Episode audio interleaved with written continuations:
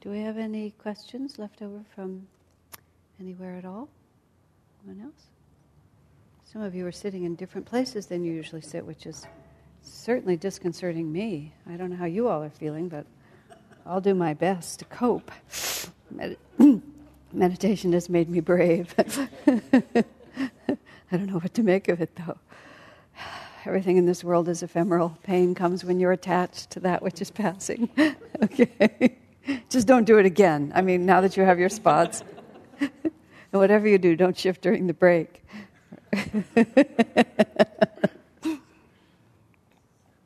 Listen, when I sit in the congregation, I always sit in the same seat. What can I do? I always sit right over there, you know, just under that window, one in from the end. All right. Rita always sat in that back chair right there. I always could see her. Last one, last row. Every time. Oh, hi, there she was. See, certain solid reliability. Number 215. Indeed, to anyone of discrimination, everything experienced by the body is painful. I just love the way he says that. Indeed, to anyone, to anyone of discrimination, just like whoop, there we are. Everything experienced by the body is painful. For every desire, once satisfied, is followed by fear of loss. I just think that's such an amazing phrase. We'll go back to that. It produces ever new cravings in the mind and desire results in conflict between the three gunas. Swami spends a lot of his time on the concept of the conflict between the three gunas, but I'm, I have had a lot of, um, I've been fascinated by the fact that whenever you have an experience, what comes with this is this fear because you know it's not going to last. And I mean, it's not, it's not like everybody has that in their mind, although some people do. Some people are actually sad in the middle of being happy because they know it's not going to last. But there is always that, well, it, it happens on many more, it, it happens on a more subtle level. And that's where Swami's, just want to shut that. Um, that's where Swami's, then Master goes on to talk about the conflict of the three gunas, about how our energy ends up going in different directions. But there's this, um, because we never know it, we never actually know a state of perfect peace, like Jesus called the peace that passeth understanding.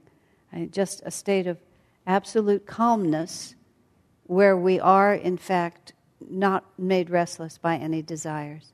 In the book about um, Swami Kriyananda, a man uh, told me a story about uh, a near death experience he had where he fell and cracked his head really hard on a piece of concrete, I think like on the curb. And he went unconscious and then started going out of his body. And he started going down the tunnel of light, and he was drawn into the presence of a light being. And he described in such a fascinating way that he said, It wasn't in the presence of that light he said, It wasn't that I had no desires, it was that it wasn't possible to desire anything. Because everything that you could even imagine ever longing for was already present. And he sort of tried to describe how desires were vaporized. They just they couldn't arise, they were they were cauterized by the presence of that light. And he described it also as just he of course had never been conscious of how always um, made uncomfortable by unfulfilled desires he was until he had that experience. For the sake of the story that I was telling, he said that when, when he met Swami and Swami blessed him, he went right back into that state. And that was why, why he was telling the story, because in between it had never happened, and then it happened again.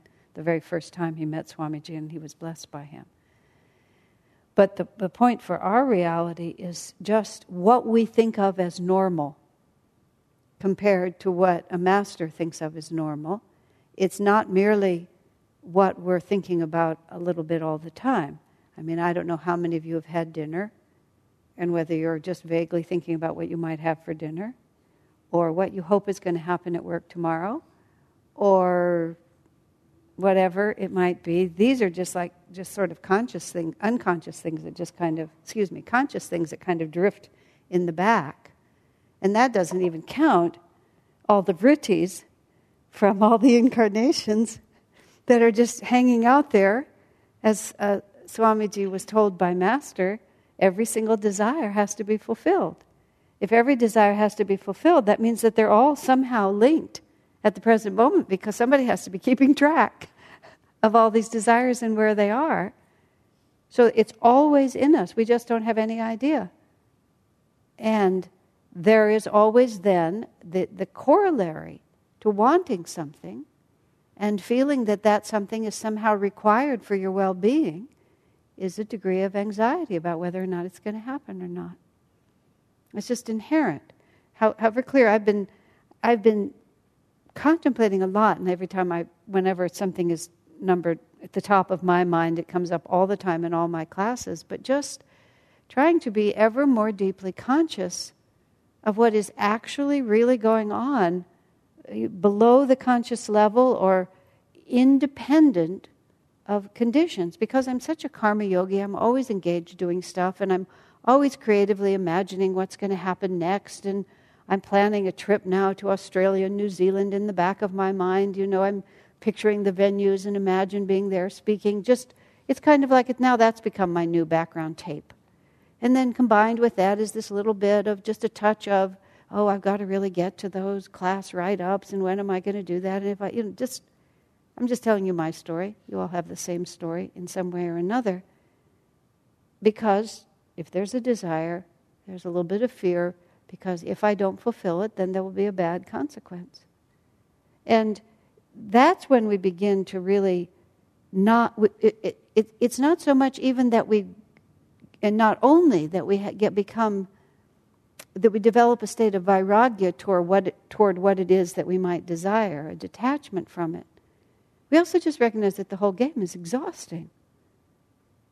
And it isn't even that we're not going to have those experiences, but the attachment to them is what creates the anxiety at their potential loss or um, their, that the fact that they won't be fulfilled or that it won't last forever.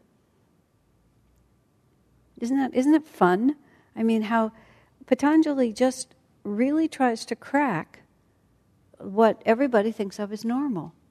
And he tries to just crack it open and show you, just like this one, anyone of discrimination realizes that everything about the body, experienced through the body, is painful because ephemeral, because therefore subject to fear and loss. And uh, just ceases to be worth it at a certain point. And instead of and, and this is an interesting point that comes up just a little bit later. Now, of course, I'm quite hot. Can somebody open a couple of windows now that I've managed to shut the door? Okay. Thank you. But I'm suffering, and I'm really afraid that nobody's going to open the window. yeah, ridiculous, huh? Okay. And so then it also says, not only by the fear of loss, but then each one rolls on to the next one because it, one desire, once you start having it fulfilled, it begins, a whole, a whole other series of desires begins to come. Well, this has been really nice. So it would be nice if we also had that, and this would be good, and then also that. And this didn't quite out, work out just the way I wanted, so let me have just one more way of doing it. And pretty soon we're just, you know, on that uh, cycle. I remember uh, when Swamiji was talking once, we, I was asking him questions about this was at the time when a lot of monastics were getting married. People were moving from the monastery into the householder side of things, and we were having a discussion about celibacy and sexuality and like that. And I sort of asked Swamiji, you know, what's the what's the positive and negative of both realities? And on the celibacy side, he said sometimes he said celibacy should make a person lighter and lighter, but sometimes it merely makes the person tighter and tighter, was how he put it, just becoming more and more tense rather than more and more free. But his answer on the other side for becoming householders and giving up that, that giving up the renunciation, he said, is that starts the cycle in your mind that desires are there to be fulfilled, which I thought was an extremely subtle answer to that. It wasn't you know, sex is a sin or anything like that, although there's lots of more other things that could be said, reinforcing the ego based on gender identity, based on the body itself, which therefore reinforces that you have one. But I thought Swami's answer was so much more subtle, and I've thought about it many times since. It sets in motion the idea that desires are there to be fulfilled. You know, the, the whole concept of renunciation, whether you're living as a monastic or not, the idea is that de- desires are not there to be fulfilled. Desires are there maybe to happen, but they're not meant to be followed. There's something that we just don't follow. They happen and we don't follow them. Now, of course, all of this has to be done in a healthy manner, but you understand that. But this is one of the reasons. Everything that happens to the body is actually painful. Every, every, everything experienced by the body is actually painful because it sets in motion the opposite. And of course, most of us are not able to live by that level of renunciation, so we have to find another way to work with it. But also, it's nice, not, it's nice to it's nice to keep a healthy perspective on all of these things and not become too engrossed or too committed to any one reality. Someone was telling me recently about a woman who's very attached to her husband, who, at the mere thought that her husband might die before her, can just cries. So, always in the moment, in the enjoyment of her present relationship, is the possibility of losing it to the point of putting her to tears. Now, of course, it's not uncommon, actually. It's not at all uncommon. You realize that this won't last forever. You contemplate its loss, and it makes you sad. You know, my little children will grow up. My darling little baby. My father wept when he realized that my childhood was over. It's just like there it was. It was I was I was gone, and he could tell and I could tell. It's just like everything that had happened that we'd both enjoyed quite a lot. It was just gone. And after a while, you, well, the, I keep thinking, as one of my drug addict friends says, you know, the front side is the same as the back side. there is no high anymore. Because as soon as the high starts, you realize there's going to be the opposite of it immediately, and you become disinclined. And so your disinclination is not based on you know anything that this is ugly or this is terrible it's just you become disinclined because even as you see it rise you recognize that it's going to fall. And you well we talked about it last week you live back from both. You live back from the wave. It's not like you don't observe the waves but you live back from them. You live in the reality that is has mastery over the waves or considers the waves interesting but irrelevant which is sort of the, the way I've been thinking about it lately. And trying to shift over from merely being able to conquer the up and down to try to, to not define myself at all by the up and down, because that's what I realized that's how Swami lived. It just happened around him, but it never actually concerned him personally, just exactly what Master said. Because if I once I get into that experience, its opposite is inevitable. So indeed to anyone of discrimination. Discrimination is a really important word there because discrimination is just that ability to really discern um, fine shades of reality. People who don't have discrimination just can't tell. Can't tell that Hostess Twinkies really don't taste very good. You know, that this action is not really going to bring me happiness, that that person isn't really telling me the truth. Just to be able to discriminate between reality and non reality so, to the person of discrimination, and he should add of highly refined discrimination. He can sense that none of, the, none of this is worth doing because it all is just going to take me down this roller coaster I don't want to go down. Of course, many people like the roller coaster and they, they enjoy the ups and downs and they look forward to the adventure of it and they, they want that experience, the intensity of of all of it, the intensity even of the anxiety of losing it or the intensity of having lost, and just riding up and down and up and down and until it assumes a certain anguishing monotony, which is Master's again, Master's absolutely perfect word. If it's not boring to you, you can't pretend that it is.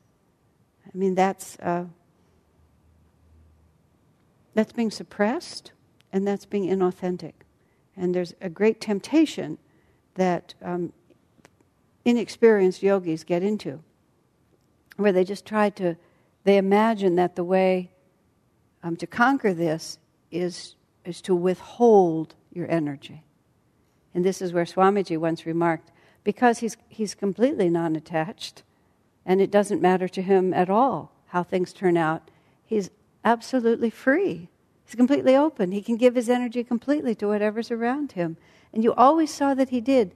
You never saw you never saw blankness on his face, is the word I want to use. Swami was always entirely present. And often people who are trying not to participate, and it's not really that they're living internally, they're just trying not to participate, a certain blankness comes over the face. Does that make sense? And, and you, have to, you have to be really always engaged. That's the, the danger of this chakra if you, if you, instead of being genuinely calm and detached, you just become, um, I can't think what the word is, but in, indifferent. You become uh, dull. Well, dull is the only way I can think of to see it. And sometimes you see yogis who look dull because they're, pra- they're practicing so much not being engaged. But they're not fully engaged in anything. They're disengaged from this, but not fully engaged in the inner world. And then that, that sort of blank look comes over their face. You can be silent, you can be still, but that's different than being low energy. And that's, that's what's required here. Swami, of course, was never low energy. If he wasn't participating, he was definitely somewhere.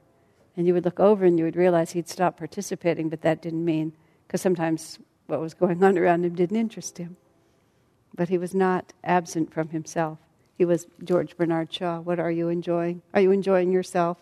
Yes, that's all I am enjoying. he was at that point. Okay. Any questions or thoughts about that? Uh, over to Stephen. This is related to, um, I think it's, in, I believe it's a quote from Master where he said, um, I don't ask you to deny temptation, but I, just to resist it. I don't expect you to be able to overcome it, but only yeah. to resist it. Okay, so, so this idea of resisting, I've, I've had some confusion with because I, I attempt to practice it, mm-hmm. and it just, my mind, I can't quite get my mind around it because I, I say to myself, you sort of either you do it or you don't. So if you're doing it, you're not really resisting it. Mentally resisting it is how Swami put that, which is that a piece of you always remains the observer instead of diving in with completely unbridled enthusiasm. A piece of you always just watches. But I think before we go there, we have to go back to remember some delusions are periodic or occasional, and some are sustained.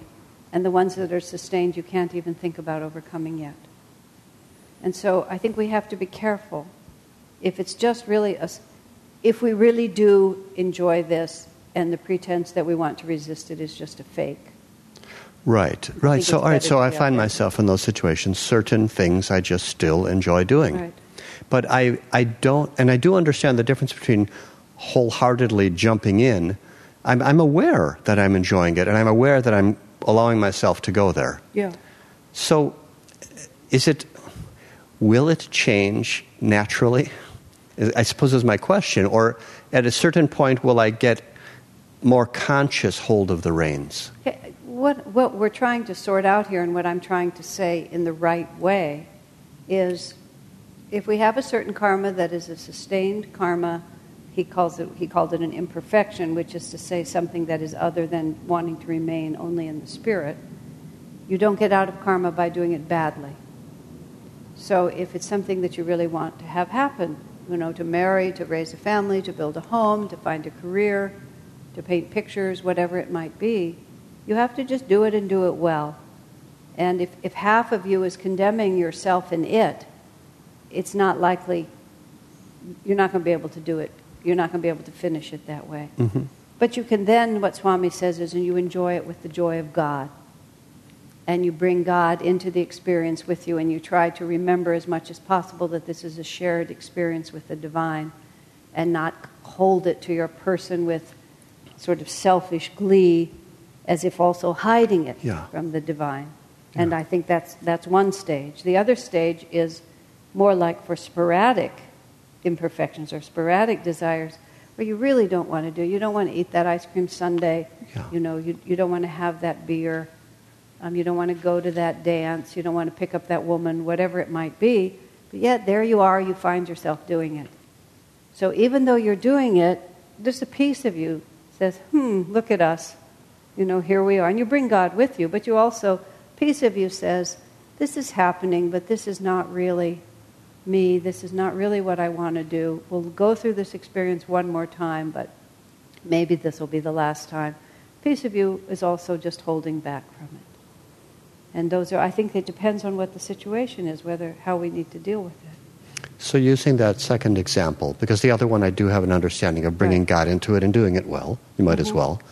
But if it's some, I don't know, I mean, I don't gamble, but let's say you were a gambler. Right. And you just habitually. Yeah, it's an addiction. Yeah, every other day, whatever it might be. I mean. You, you just pull your mind away from it as much as you can instead of just Instead of, see, this is the difference, Stephen. Here's the difference. Oh, heck, I just am going to do this anyway. I'm never going to get any better. I just might as well just go. Instead of resisting. Oh, look, I've fallen one more time into this, but I, I, this is not me. I will overcome this. Today is not the day when I succeed, but maybe tomorrow will be. That's different than just capitulating and giving up the idea completely that you will ever overcome this. And that's really what he means. Is this akin then to Swami's example that he spoke of many times of quitting cigarettes? Yes, quitting. Yeah, he resisted it. He still smoked, but mentally he resisted it. Tomorrow will be the day.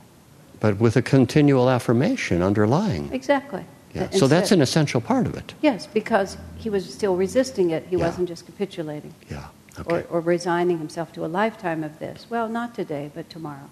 So, really, if one is looking for a pathway out, mm-hmm. it would be to take that um, level of, of, of uh, detachment and resistance and, and, and incorporate it into the practice. Just, just, keep it as the running tape. Well, my, yeah. my, my. Hope yeah. enjoy this, dear, because this is going to be your last time. Better enjoy it. but in just some part of you, it's just always saying, no, I'm not really not committing to this lifestyle. I, I think of it in my own self.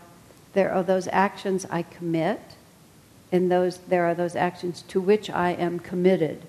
Mm-hmm. And there are actions that I commit, but I'm not committed to them. They just are being committed. but I'm not committed to going on with it. It's yeah. just happening right now. And yeah. I, if that makes sense, to me, that's a big distinction. Oh, yeah. I may still be doing it, but I'm not committed to doing it. I'm committed to overcoming it, but it's still happening because today was not the day when it was finished. And yeah, I, these things just fall away. You just find yourself, and you don't find yourself usually from Monday to Tuesday or from Tuesday to Thursday even, but from 2010 to 2012 or 2012 to 2020.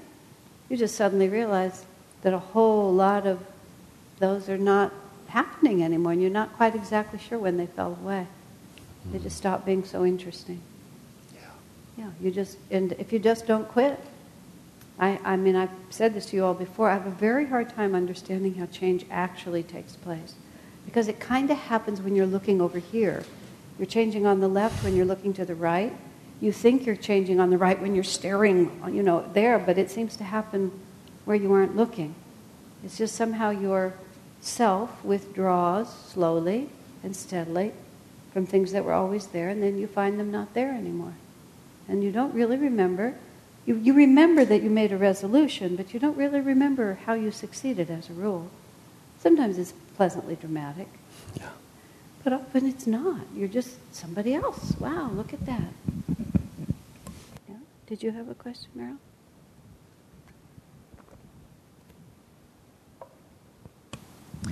When I'm meditating, um, most of the time it feels it feels really good. You know, I mean, it's not, nothing close to samadhi, but it it feels I feel very calm and, and I feel happy. And I tell my ego, see what this ha- is happening now. This feels good, doesn't it? Let's do this all the time. Mm-hmm. But then, I don't know why all of a sudden I feel like quitting meditating. Vrittis. and and um, and then and then also when I'm watching my breath, um, I can get into a calm state. But I'm thinking that it must not feel good enough because I let other things intrude that yeah. must feel better. No, that's exactly the truth. Or you, or just you can only sustain it you, you know, you, you create a, a certain magnetism that lasts a certain amount of time, and then something else is creeping up, and then it eats your consciousness. But it's no point in weighing and measuring. Just take each experience as it comes and then just go on to the next. There's not even really point in thinking about it all that much. We're completely incomprehensible. I mean, this is just one tiny way. I mean, I don't know. I make no sense to myself.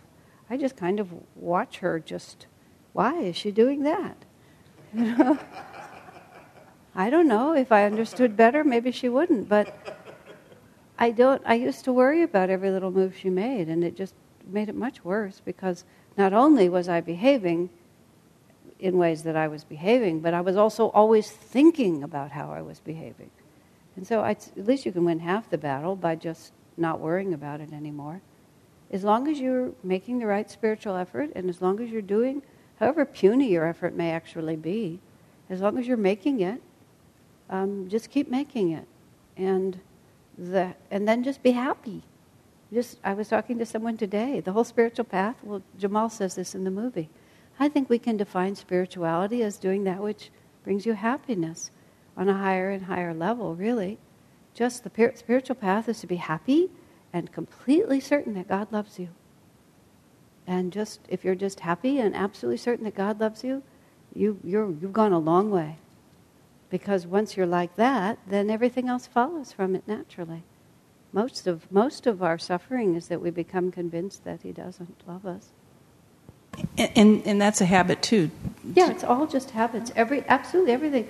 There's nothing here, folks. I mean, there's nothing here anywhere. There's nothing here. This is all patterns of energy, and this is really just a pattern of energy. This is just vrittis. Mm-hmm. What is vritti? It's a it's a magnetic whirlpool, and it just when it disappears, it goes away. There's not even any ash. I mean, it's gone. You know, uh. Um, I like that you brought up Jamal's quote about what makes you happy because you know I spent a lot of time in the folk music community and the dance community and there are people who you know they consider that their spiritual connection. And I've seen very much it's a complete continuum on to here even though for me now to go spend a night dancing you know as a monk that would be like a pretty major step backwards and I don't really want to and I can feel how different um, and problematic that would be for me. But but it really is a continuum. It's not even a complete clean break. There's a guy who works at East West.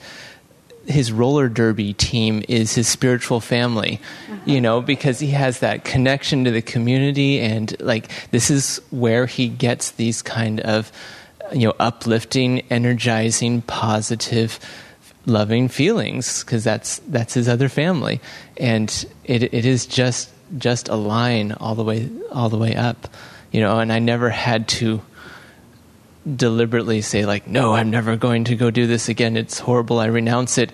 It just evolved. It just evolved, and that's that's that's how it works. Swamiji said, and I've repeated this before, but it's exactly in context.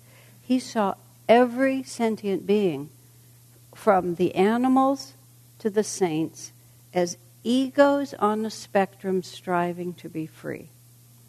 And when you really think about that, it also it makes you so it not only makes you relaxed about yourself, but it makes you relaxed about everybody on the planet.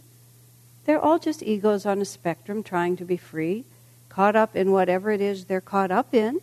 But they are exactly right. They're not they're not any different. Nobody is any different from anybody else. It's just what they happen to think in the moment is forward movement for them. And even if it's moving into the darkness, that's, that's just, it seemed like a good idea at the time. That, that's where I like the eight manifestations of God love, peace, calmness, joy, wisdom, sound, light, energy. I mean, if a person is lazy or doesn't, or, or their, their most energetic moment is when they're out there on the roller derby scene and they're feeling the power flowing through them, that really is a manifestation of God because that's when the power is going to flow for them. That's when the joy is going to flow. That's when the love is going to flow. And they're going to have to find it where they find it, drink that cup to the bottom. Every time I see or hear about groups like the roller derby or the bronco riders or the well the NASCAR drivers are really well known or the the bikers um, or the cowboy poets or whatever it might be, just some world that I don't have any connection to, I'm always so intrigued to realize it's a whole universe. It has celebrities, it has groupies, you know, it has gossip, it has scandal, it has moments of elation, it has magnificence in its on its own terms, in its own sphere, and everything is a microcosm of the macrocosm. And for those who are doing it, it's their church, if you want to call it that.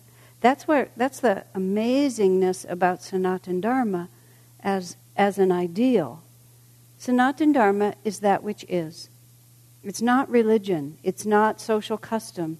It's just that which is. We are made in a certain way. And when the energy rises up the spine, I don't mean Kundalini rising, but that which elevates us is the forward movement, and we're all made the same way. And just if you're a person whose tastes run to, to riding bucking horses, you know, you, you, you're not going to get any pleasure from Sri Ram, Jai Ram. You know, it's just not going to do it. It's going to put you right to sleep. It, it won't raise your energy at all. But for them, whatever they're doing will raise their energy, so that's where they go. And that's why just don't worry about yourself. If you're generally being a spiritual person and, and doing your best, and by no means am I suggesting you slack off at all. One should be as vigilant as one is capable of being. But after that, I mean, this is the embarrassing truth. This was a great liberating thought for me. This um, stunningly mediocre level of accomplishment is actually my best. and I, I realized that most of my tension was just desperately trying to avoid that fact. You know, this can't possibly be my best. And so, therefore, uh, you know, it was a constant state of, I was always at war with myself. And one grim and wonderful morning, I realized this is my best. Oh, dear. But I, I went very serious at that moment. And I, I practiced, my, I had my own little near death experience in my imagination. And I took the little puddle of mediocrity and I laid it at Master's feet and I said, yeah, this is all we've got. and, you know, he agreed with me that might have been better, but it's not. So let's forget theory. Let's work with reality. And of course, you're tricking your mind, but at that point, I just became much happier. And it was possible to move a little bit forward because I wasn't always torturing myself with fears and doubts and self preoccupation, which was not helping. That's why I can say so strongly just don't worry about it. The bigger problem is self concern. The actual lack of accomplishment is secondary to the anxiety and the self concern over it. If, if one can really grasp that. It was perfectly epitomized to me by a woman who, who was part of our Sangha for a time and isn't anymore. Was a lovely person, many fine qualities, many talents, intelligence, refinement, many fine qualities. She was absolutely convinced that she was inadequate, just like so deeply convinced. I tried to explain to her the only thing wrong with you is your conviction that you're not okay.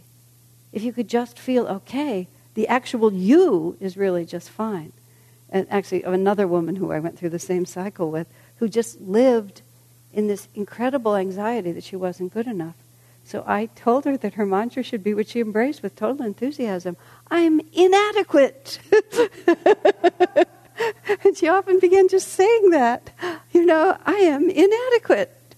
And it was so liberating. Swamiji, there was this one woman who was so insecure, just about everything, the same thing. And Swami just sort of tried it with her like this. He said, just for the sake of discussion, let's just imagine that everything you fear is true. It's all true. So now just let's just accept, you know, you are a total failure at everything that you wanted to do. And you'll never get better. Now what? Just instead of spending all your time fighting that fear, just say, okay, it's happened.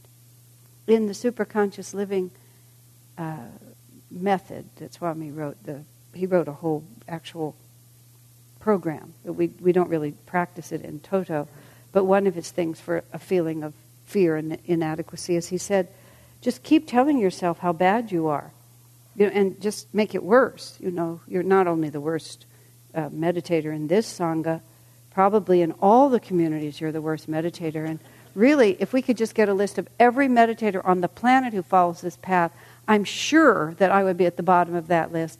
He said, just keep making it worse until something inside of you says, I'm not that bad. and he said, at whatever point it is that you begin to rebel, start there. And it's, it's actually really helpful because you just keep pushing it. And a lot of saying that you're bad is because you don't think you are and you want somebody to tell you how good you actually are. It's just fishing for compliments. I made a terrible mistake once with someone. I didn't understand them. And they would tell me what, the, what was troubling them or what they felt concerned about. And I naively would start the conversation from, because this was, is my counseling method, I actually learned a lot from this experience. And I would say, well, in as much as you don't feel capable of doing this, then maybe we should do that.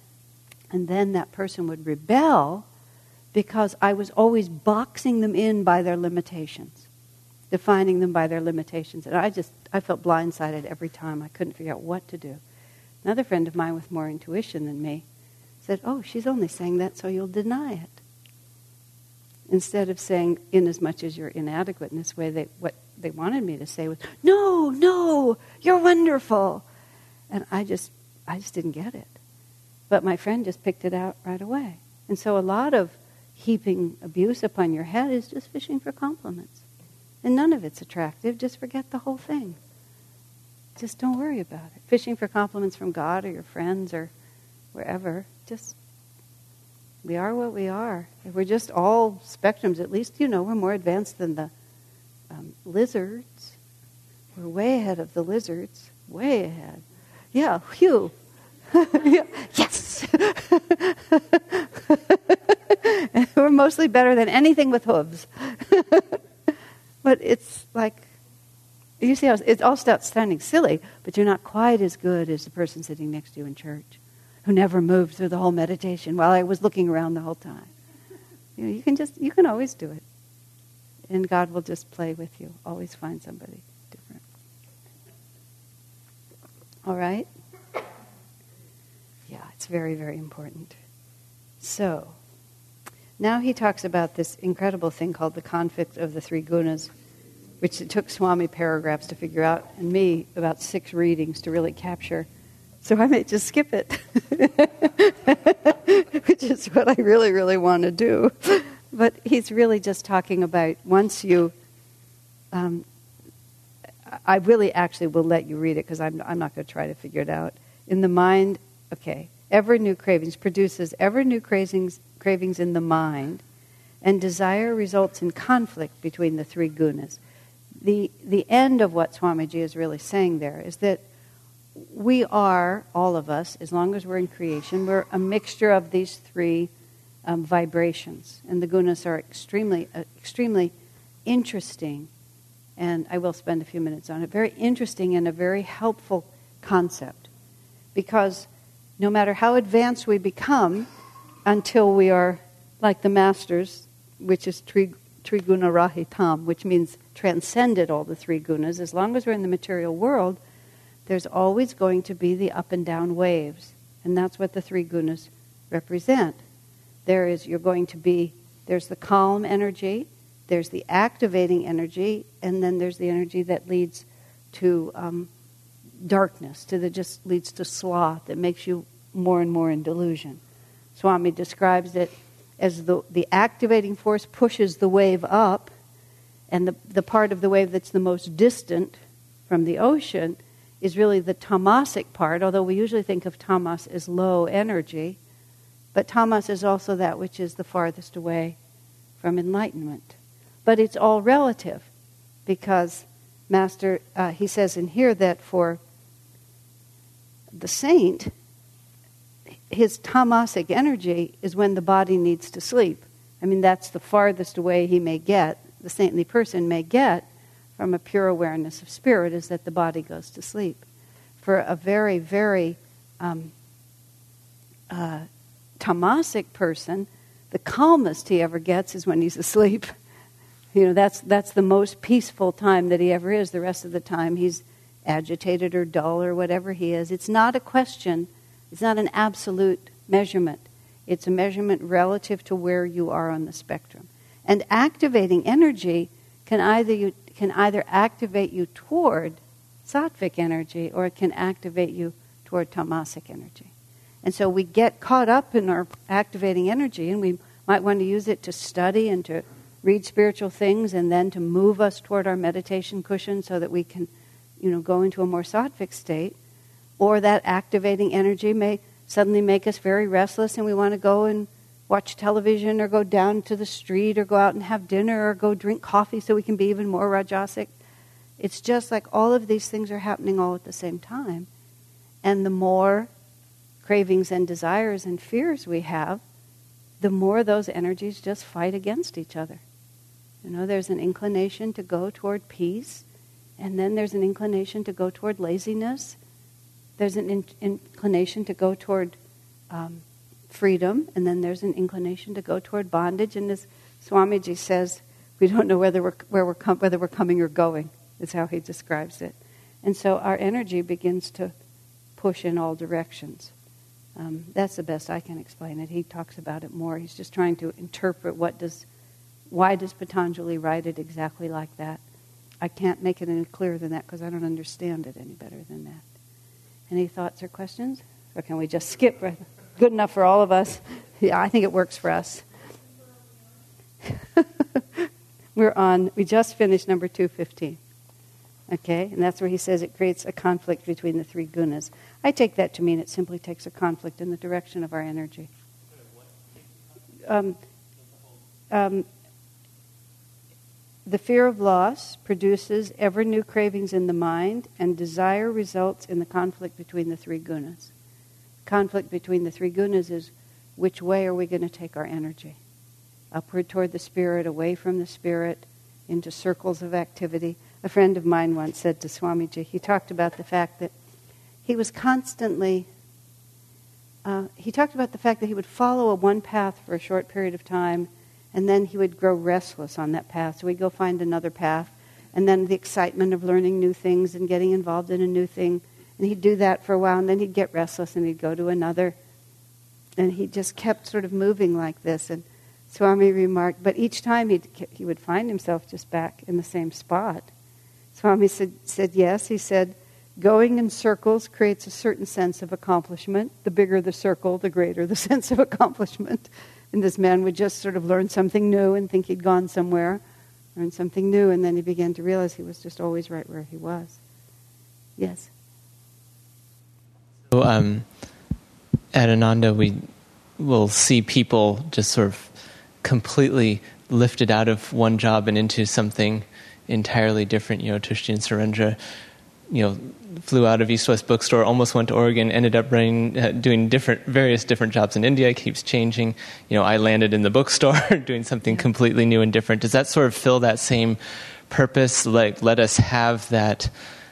Um, that rajasic looking for new stuff kind of energy while still sort of staying in the same general area like get that out of our system without shooting us out entirely i think it's a side effect I don't think people are moved around just for the sake of, um, well, but sometimes they are. Sometimes people are moved around because you're just getting restless where you're sitting. And so it's better to just move you into something else because otherwise, that if that rajasic energy cannot be used in a sattvic direction, that rajasic energy will be used in a tamasic direction. So, yes, in fact, that's exactly true. Um, we, we finished it. I mean, Tushti and Surendra, after 10 years, felt they were finished with East West and uh, so they found you.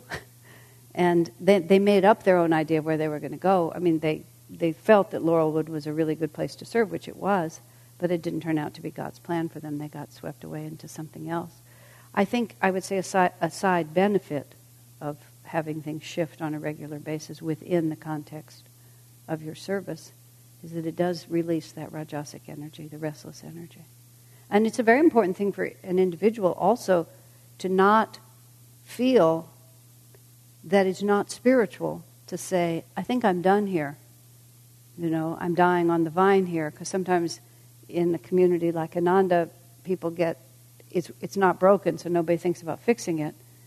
And so people have to say, This is not working for me anymore. And it's not an unspiritual thing to say that. That's using your Rajasic energy in a sattvic direction. Because if you're just dying on the vine, that could go toward tamasic energy. You can become resentful, you can become uncreative, um, you can become uh, just attached to, you get more and more attached to smaller and smaller realities, like you people changing seats in the class tonight. You know, I've been teaching here for many weeks and you all should stay in your places, but that sort of thing happens. You just stay, if you're, if you're finished and it's not working for you, your Rajasic energy becomes tamasic because you don't have anything creative to concentrate on anymore. So you start using it in a negative way. Yeah. Does that make sense? It's a very important point spiritually. I mean, in, in the job that I have, which never changes, I mean, we're just here in Palo Alto forever, seemingly. Um, when Swami really made it clear to us that we were probably here forever, um, which I had never expected to be here forever. I thought we would actually just bip about the world. I mean, we're not the only ones within Ananda who've stayed in the same job for many decades, but um, a lot of other people have not done that. But when I really realized, because he said so, that we were probably never going to leave here, um, it was a it was a very it was a very good thing for him to have said because then I realized that I had to start watching and not allow myself to slip into a tamasic habit that I had to not become not be restless not be resentful and not just slip into a tamasic habit but it was going to be up to me to keep this thing ever new because it was not going to get fixed from the outside because prior to that time a, a big piece of me just thought it's okay because before too long I'll be rescued. And I'll just be taken somewhere else. And then I'll get the sense of fulfillment that comes from moving in a big circle. but knowing that I had to just keep finding it deeper and deeper here was really a great gift. Yes. I've only been running the bookstore for two years, but that's still sort of a couple of cycles. And I, I noticed the first time around, the first time you do everything, there's all of that energy like, wow, this is new, this is interesting, how will we do this? But by the time you've done it two or three or however many times, there's a lot of like, okay, well, we know this works. Right. So let's quick do it that way. Um, and and that can sometimes it's just to save time so you can get onto the other new stuff, but sometimes it definitely feels tamasic. Um, is is it something to think about like just shaking that up just for the sake of shaking it up, even if it's quote not broke. You know, just well, throwing a little wrench in it and doing it differently just to make sure you're not. Well, going. You can't be calculated about it. But in, in the cycle of life here, which has been 27 or 28 years, you know, every time a holiday comes around, and you've, you've seen, you've all seen, we reinvent things over and over and over again. Even though they may have been working, we stop and look at it, but we don't reinvent it just to reinvent it. We, re- we look at it, we look at many things and ask, you know, how does it feel? Does it still have life force? Does it still have vitality? Or is it beginning to, to feel a little stale? And do I have a creative eye or whoever have a creative inspiration that will make this again more interesting? And it's, it is important not to just, here's the run sheet for whatever it is. Here's the run sheet for Christmas in the store. Here's the run sheet. You have to say, well, that's what we did last year. What might work this year? And what's going on in the world that we could incorporate in here that might be more interesting? So yeah, both are both are necessary. Sometimes sometimes I can feel that this really could be changed, but not by me and not now. and that's just also just reality. You know, we'll just live with it for one more year or one more month because um, don't have the juice. And that nobody else around has the juice either, so it's just going to stay like it is. But yes, you have to be very careful not to go to sleep at the switch. Otherwise, you become like lots of things and people that we know who just, um, as Swamiji said, whatever you ask them, well, as I always say, and they do always say, over and over and over. I was visiting an elderly couple once, and it's fascinating. She was entirely in the moment. Every response was in the moment to what was happening. All of his responses were the habits from the past. He had just lost the ability to relate creatively to what was around him. Whatever would happen, he would wait until he could draw it into the channels that he already knew. And they were the same age, and they were both mentally acute. It wasn't a question of uh, any kind of physiological thing, it was just a habit. One had stayed awake, and one was gradually falling asleep. And it can happen no matter what age you are. That's why Master said it's a good idea to change your habits on a regular basis. Just do things differently. Comb your hair differently, cut it differently, have your tea in a different room, drink a different tea, play a different song, learn a new chant, anything. Just so that you're not just letting your energy go that way. Sit in a different place in the room. Any other comments before we take a break? So, did we have anything else that needed to be said into the microphone in way of a question or anything? No. Then let's go on. Sutra 216. So, so we've done 215, now we're doing 216. We're like, you know, we're, I think we're more than halfway through the book. Yeah, we are. Um, future karmic pain can be avoided. He gives us so few just simple, nice things like that, doesn't he? Future karmic pain can be avoided. I just want to savor it for a moment, don't you? He didn't really tell us that we have to give up everything that we love and that all of our impressions are wrong and that we have to completely remake our whole way of being. He just tells us that pain can be avoided. So, Yogananda used to say, I'm tired of hearing people lament, it's my karma, I can't avoid it. All karma can be transcended. What is the spiritual path expected to do for us, if not that? As Krishna put it, to get away from my ocean of suffering and delusion. Then Swami says this is the third time in this book he's quoted that to us. And then he justifies himself by saying, Master said it a lot too. I love it when Swami just sort of, you know, just participates in the writing of the book. Okay. I have talked about that this very idea quite a bit in this class series, I believe, so I'm not sure that I need to emphasize it. There are many rem- remedies. I love, there are many remedies for looming disaster of all kinds. Don't huddle in the dark moaning, oh, it's my karma. You know, it, it, that sounds easy, but all of us, it's that, it's the conflict of the gunas. It's the desire to fall into sloth and just even though we know it can be avoided, we have we're going to have to take action in order to make it change. And it, that's that's the path. Is just so. He's he's joking here, and it's really dear, but nonetheless, there's just this big space between knowing that positive action will help and actually being able to take the positive action.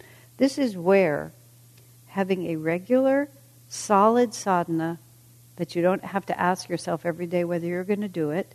This is the power of group meditation because you commit yourself and you're part of a positive energy on a regular basis. Um, this is the power of the energization exercises.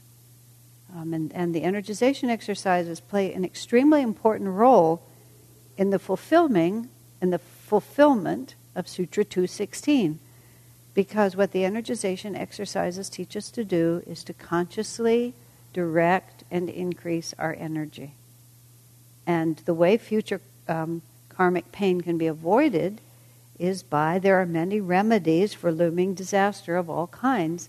And it teaches us that I can put out energy. I just don't have to just huddle in the dark and moan about what's about to happen. And it's very hard to get hold of ourselves and if we haven't practiced getting a hold of ourselves, then it's hard in the crisis moment to do it. Swamiji laments that teaching and traveling around the world, he finds that people often let go of the energization exercises. They'll have learned them, but they won't keep doing them. Um, because who knows, we have many things to do, and the, the list is really long, and it somehow we don't have the energy to do the energization, and we can't direct our energy to do the energization. But if you are at all concerned about your ability to cope with either what you're presently facing or what you fear you might face, The energization is really one of the best insurance policies that you can put out. Inherently, the energization exercises will help mitigate your karma because they will create a dynamic flow of energy, they will create a dynamic aura around you, they will help your health, they will help your meditation. In every way, just the energization exercises all by themselves, quite apart from the effect that they have on you. I mean, the, the confidence they give you in being able to do things. I traveled with Shivani, as you all know, in India. Um, I, the last in the winter when I was there, she and I were together a lot. In September, I carried her briefcase for almost three weeks through India. That was my role. Shivani is one of the most energetic people I know, and every time you turn around, Shivani's going like this, you know. you know, you're just nowhere, and she's over there going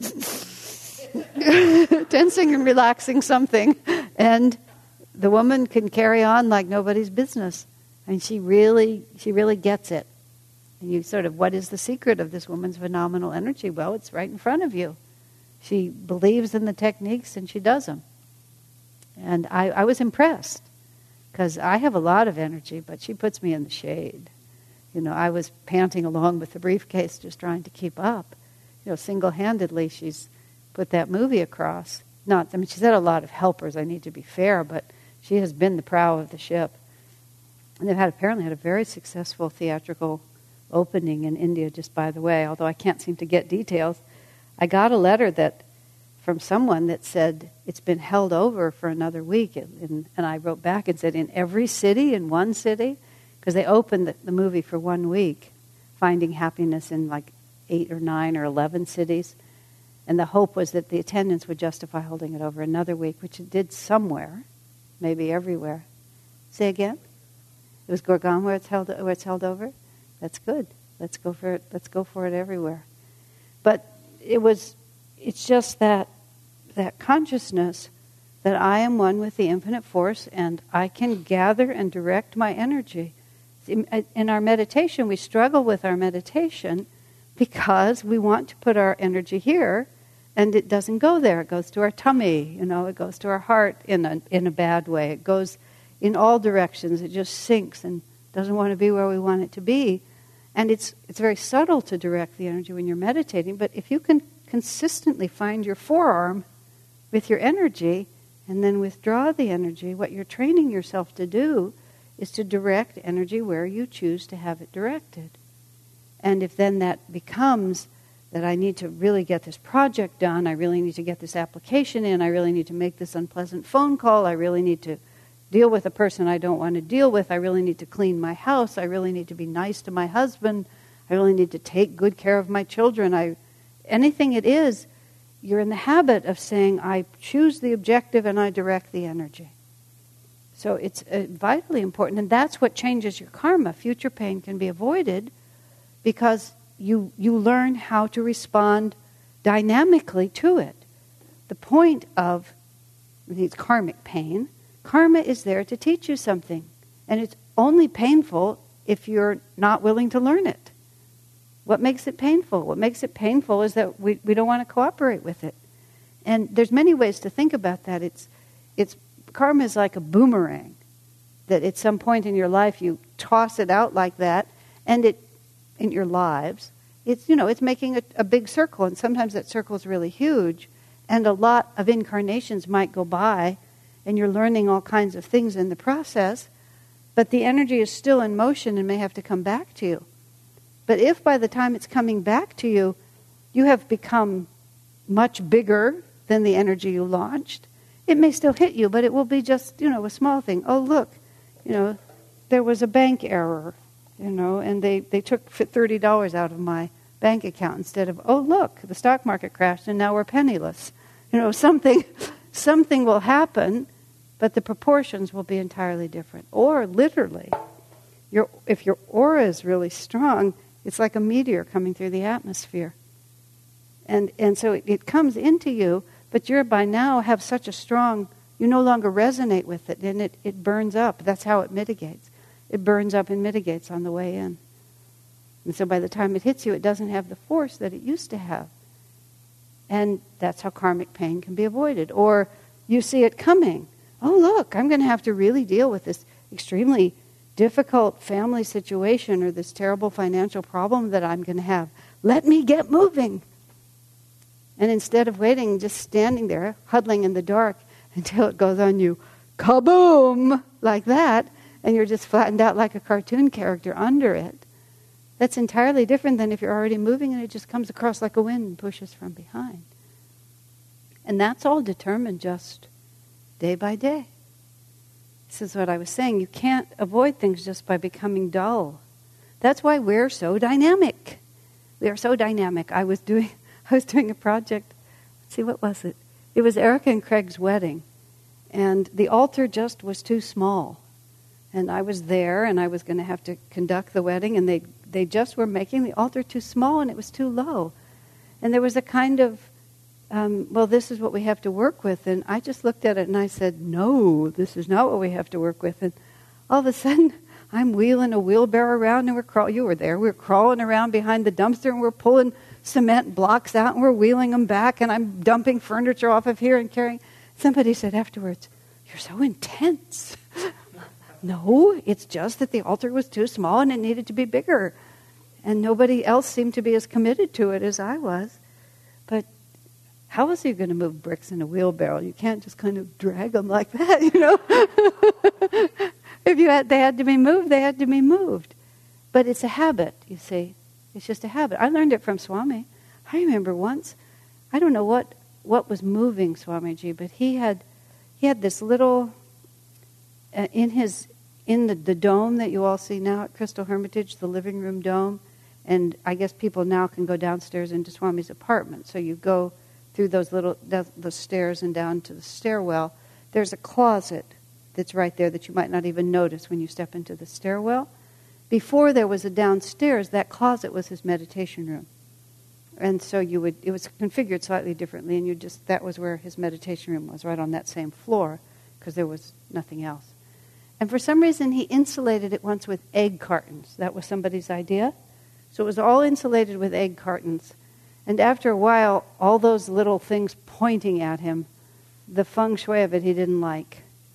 And I don't know what else was going on. There may have been other things he wasn't talking about. But he conceived of this commitment no more egg cartons.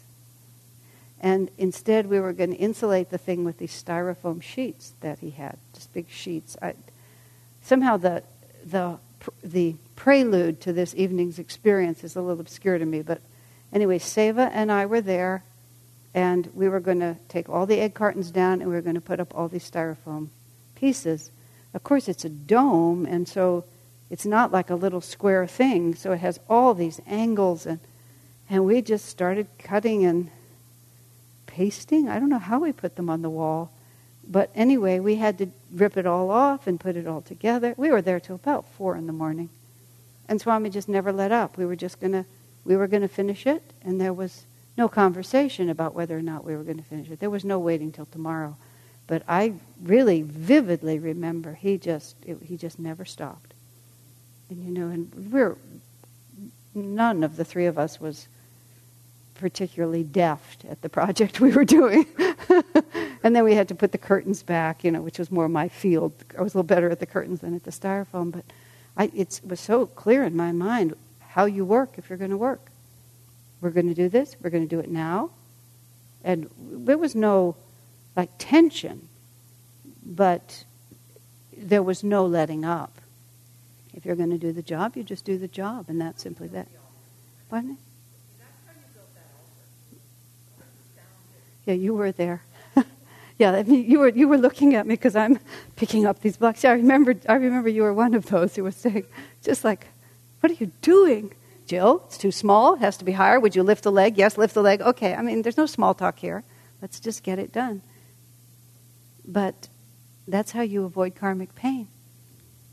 Is that you're in motion. And so pain is only pain results when, when what happens isn't what you want to have happen. And he says, then the next one, most pain is mental. And the mental is, I want it to be different. I mean, if you don't want it to be if you really think about it, if you don't want it to be different, this is just the way it is. And if this is the way it is and I'm not resisting it, that's three quarters of the strain of a situation is that you don't want to do it. I want, I want it to be different. Remember the, the, the little boy, um, Ganesha and Saraswati's son, they call him Michael now, he was called Mukunda then. Mukunda had,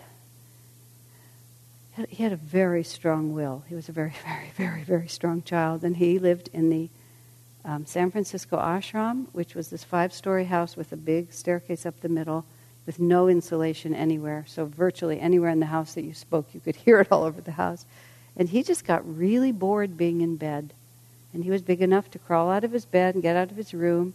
At three in the morning, in the dark, he stands at the top of the stairs and at the, in the loudest voice that he had, which was notable, I want it to be morning, he declared. Which, of course, woke up the entire house. he just had it. He was done with night. and really, it was very admirable quality. You know, okay, this is what's happening. I mean, admirable two ways. One, he was in protest, but the other side of it was, I'm just going to put my will into where we're going here. So that didn't work. Let's find something that will. That was also when I asked Swami the secret of prosperity. His answer was creativity. His one word answer the secret of prosperity is creativity. If one thing doesn't work, you just try something else. And if that doesn't work, you try something else, and you just keep trying something else until you find what's going to work. But you try it with full force of will. You don't just try it like, oh, well, you know, that was a disaster. Let's see if this one will work. Oh, that one didn't work either. Well, what about the next one? It's just a variation on, oh, it's my karma. But this is where the energization exercises come through. You know, you're just doing it with everything that you have, with control, with direction, but with the full force of your will. And uh, then a lot of karmic pain can be avoided. Because also pain comes when we're afraid. And we're afraid because we think we can't cope. And when, if you really analyze, I think I can't cope, it's almost always, I don't have the energy. Because if you have the energy, you can always cope. That's what it, it, it really comes down in your mind. I don't think I have the energy to deal with this. And that doesn't mean you always actually do have the energy to continue in a certain way, but you always there's always an accessible solution. And maybe the energy is the energy of surrender. Maybe it's the energy of humility. Maybe it's the energy of faith in God. That I don't I don't really have to do this. That I think that this is the only possible response. But if my body won't cooperate or my finances won't cooperate, then I have to be creative enough to think there's got to be another solution. I, I went through that with my parents, which was a great lesson, in learning a whole million different things, which was I couldn't do what I was trying to do because I wasn't supposed to be doing what I was trying to do. And the energy required was not the energy of just sheer bullheaded bull in the china shop, which is not always the best energy. Sometimes the energy is the energy of calmness and restraint and taking a moment to breathe and centering yourself. And then sometimes the right energy is just to let it go because it's not meant to be. So, this is, see, with energization exercises, we don't merely tense, we also totally relax. You learn to control and direct the energy, not merely to just have it blow out of you.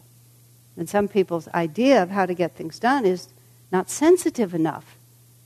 They're not remembering that I send the energy and I relax inward. And that's how the future pain is avoided, that you have, you have mastery. You have mastery over yourself and you have mastery over your energy. So we should practice when it's easier. Because if we practice when it's easier and it becomes a habit with us, then whenever we need energy, without even thinking about it, we can just automatically have it. If it has to be done, we just do it because we're so in the habit of believing that energy is limitless and is under the control of my will. And if you haven't trained yourself to believe it, um, it's tricky. It's under the control of my will, which means if I'm bedridden and I can't get up, I can just pull the energy in and relax. I don't have to chafe against reality all the time. Because chafing against reality is also not controlling your energy. And that's what we're really trying to do here. Okay, does that make sense? Very important lesson. And all of that has to do with future karmic pain can be avoided.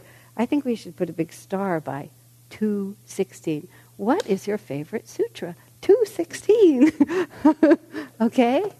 Any other thoughts before we call it a night? Okay, great souls. See you next week. I'm not traveling very much, just a little bit for months, so we're all stuck with each other for quite a long time. I have a week here and there, not until October. I'm, I'll be gone in October. One week in June, first first Tuesday in June, and I'm also going to LA somewhere around August in spiritual renewal week. But I'm not, you know, no big, no big event. I'm going to New Zealand for October. yes, I am.